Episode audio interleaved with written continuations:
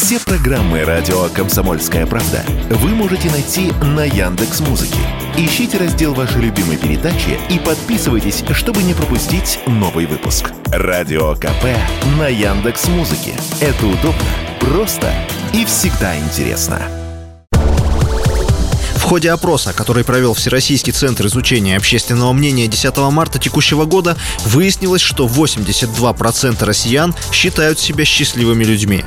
Таким образом, индекс счастья в нашей стране составил 68 пунктов, что соответствует показателям марта 2022 года и на 2 пункта выше, чем в октябре. Главным составляющим счастья люди называют семью, далее следует здоровье, общая удовлетворенность жизнью и хорошая работа.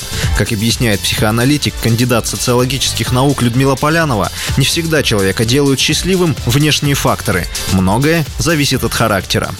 Счастье – это состояние души. Да, есть люди, которые рождаются с таким темпераментом, с таким, как мы скажем, быту, характером, когда он, да, позитивен, воспринимает жизнь как жизнь. У этих людей даже есть такое выражение – это жизнь. Вот что бы ни случилось, они говорят – это жизнь. Преодолеем, разберемся, будем радоваться, будем жить и так далее, и так далее, и так далее. В человеке заложено очень много конституционно. Какие гены к нам пришли? Конституционно в нас заложено в том числе наше функционирование, как мы психологически реагируем на те или иные события, события. Когда человек рождается, он попадает в семью. И как семья встретила этого ребенка, и как он живет в этой семье, тоже сказывается на его восприятии мира в широком смысле этого слова. Потом человек попадает в социум, где уже реализует, что в нем заложено и закреплено семьей. Поэтому, если 82% людей ощущают себя счастливыми, это прекрасно. А спорить мы не можем, потому что реальности нет. Есть то, как ощущает ситуацию, положение, состояние конкретный человек.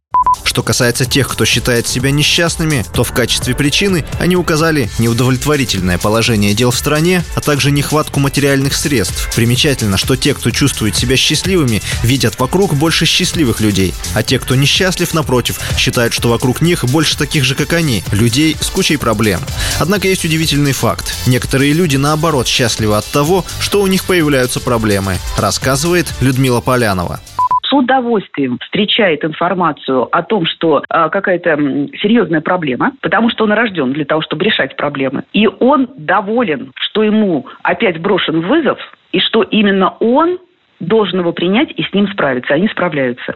То есть это как вот э, в диком мире животное, да, вкусив э, запах и вкус свежей крови, всегда будут стремиться повторить это. Поэтому у кого-то амбиции заложены от рождения, а кто-то совсем не амбициозный. Поэтому каждый счастлив по-своему. Один в бесконечном труде, в бесконечном преодолении, в другом совершенно э, ритме и темпе жизни – а кому-то нравится жить за городом, слушать птичек, э, вести размеренный образ жизни, и они по-своему счастливы. Ну а если рассматривать в мировом масштабе, то самой счастливой страной шестой год подряд становится Финляндия. Далее следуют Дания, Исландия, Израиль, который поднялся с девятой строчки на четвертую, Нидерланды, Швеция, Норвегия, Швейцария, Люксембург и Новая Зеландия. Россия занимает в общем рейтинге 70 место. Тут на высокие показатели повлияли такие оценки респондентов, как высокая ожидаемая продолжительность здоровой жизни, ВВП на душу населения, социальная поддержка, низкий уровень коррупции, щедрость в обществе и свобода принимать ключевые жизненные решения. Василий Воронин, Радио «Комсомольская правда». Радио «Комсомольская правда». Только проверенная информация.